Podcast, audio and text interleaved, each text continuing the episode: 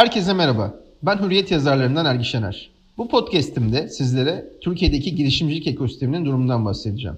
Tabii bu tamamen kendi perspektifimden yansıttığım düşüncelerimden oluşuyor. İngiltere eski başbakanlarından Winston Churchill'in kriz ortamları için atfedilen meşhur bir sözü vardır. İyi bir krizi asla ziyan etmeyin. Girişimcilik ekosistemi açısından da kriz ortamlarının yeni işleri başlatmak, iş modelleriyle fark yaratmak adına oldukça ideal ortamlar olduğu vurgusu her zaman yapılır. Şu tavsiyeyi hepimiz duymuşuzdur. Krizi fırsata çevirmeye bak. Ülkemizdeki girişimciler de global bir kriz olan Covid-19 salgınını fırsata çevirmeye çalışıyor.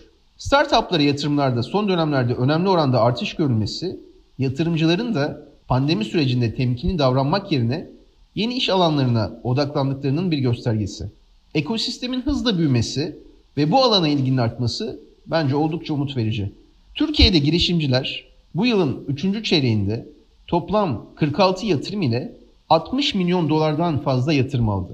Bu rakam bugüne kadar açıklanan 106 yatırım ile 115 milyon dolara ulaşmış vaziyette. Rakamlarla da somut olarak gördüğümüz üzere son dönemlerde ülkemizdeki girişimcilik ekosistemi oldukça gelişiyor. Ekosistemin her alanında ciddi bir hareketlilik söz konusu. Sayıları sürekli artan melek yatırımcılar yeni fikirlere yatırım yaparak bu fikirlerin ticaretleşmesini destekliyor.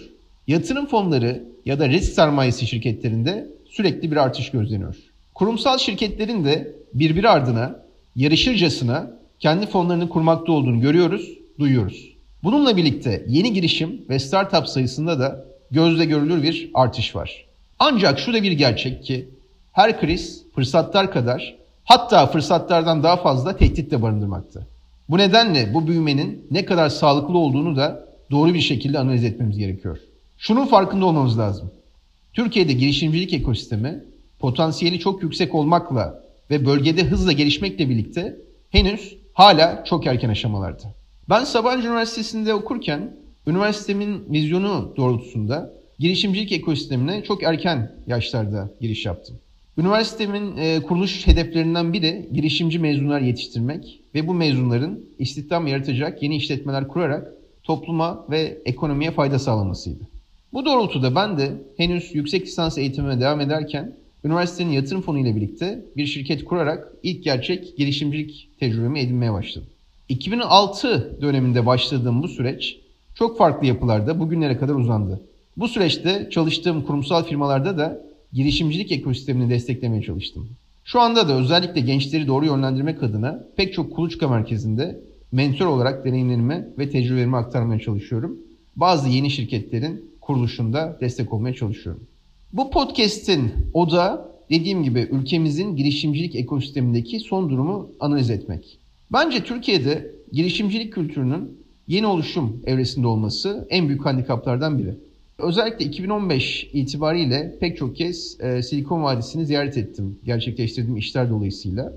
Ve e, bu ziyaretlerim sonrasında da edindiğim izlenimlerimi paylaşmaya çalıştım. Bence Silikon Vadisi'ni analiz ederken şu olgu çok önemli. Silikon Vadisi bambaşka bir kültür ve zihniyeti ifade ediyor.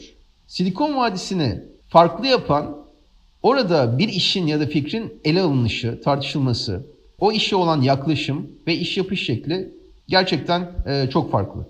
Ve bu farklılığa adapte olabilmek için Silikon Vadisi'nin kültürünü doğru anlamak gerekiyor. Belli bir tarihsel süreç ve uzun mücadelelerden sonra Silikon Vadisi'nin temelleri atılmış ve bugün Silikon Vadisi bir yaşam biçimi haline almış durumda.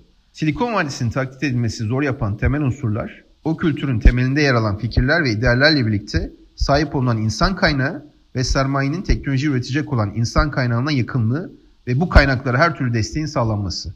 Bu unsurların iyi anlaşılması ve sürecin geçmişinin iyi incelenmesi gerekiyor ki ülkemizdeki şirketler Silikon Vadisi şirketi olacağım diye çıktıkları yolda çok da fazla şoka uğramadan devam edebilsinler. Türkiye'de de ekosistem açısından gelişmesi gereken en temel nokta doğru kültür oluşturabilmek.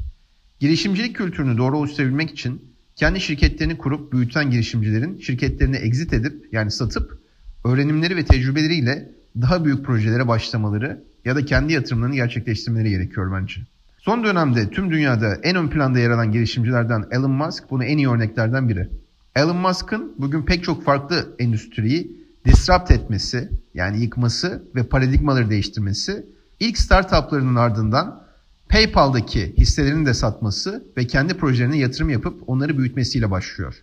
Ülkemizin de girişimleriyle başarılı olmuş, başarıya giden yolda pek çok başarısızlık ve hayal kırıklığı yaşamış, yanlış insanlara güvenmiş, kısacası tüm girişimcilik süreçlerini tecrübe etmiş, sıfırdan kurdukları şirketleri büyütmüş insanların yatırımcı olarak baskın olduğu bir ekosisteme ihtiyacı var. Ancak ülkemizde gerçek anlamda başarılı startuplar istediğimiz seviyelere ulaşamadığından ekosistem de ister istemez kurumsal firmaların ya da bireysel yatırımcıların baskın olduğu bir yapıda gelişiyor. Bu da şirketlerin organik büyümesini, doğru gelişimini etkilemekte. Yatırım haberlerini görmek, bu haberlerin sayısının artması tabii ki hepimiz adına umut verici. Ancak ben hep şunu iddia ediyorum. Bu yatırım haberlerinde yer verilen şirketlerin sürekliliği ne kadar? Asıl bunu analiz etmek gerekiyor. Yatırım alan şirketlerin büyük bir oranı önümüzdeki 12 ay içerisinde yani bir yıl içerisinde ne yazık ki yok olmakta. Burada kurucuların da yatırımları nasıl değerlendirmeleri gerektiği konusundaki tecrübe eksiklikleri önemli yer tutuyor.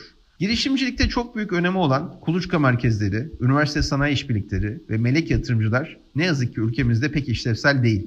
Melek yatırımcılık bir heves ya da trend olarak ele alınırken kuluçka merkezlerinin çoğu gelir üretemediklerinden belli bir süre sonra ilgiyi kaybediyor. Şu anda Türk girişimcilik ekosistemi ne yazık ki hiyerarşik, artistik ve kurumsal bir yapıda. Böyle olunca fikre değer vermekten, kurucu takıma odaklanıp bu cevherleri geliştirmeye çalışmaktan ziyade tüm odak genellikle yatırımcıda oluyor. Girişimcilikte önemli nokta bir şeyler üretenleri, toplum için fayda sağlamaya çalışanları, problem çözmeye odaklananları bulup onları desteklemek olmalı.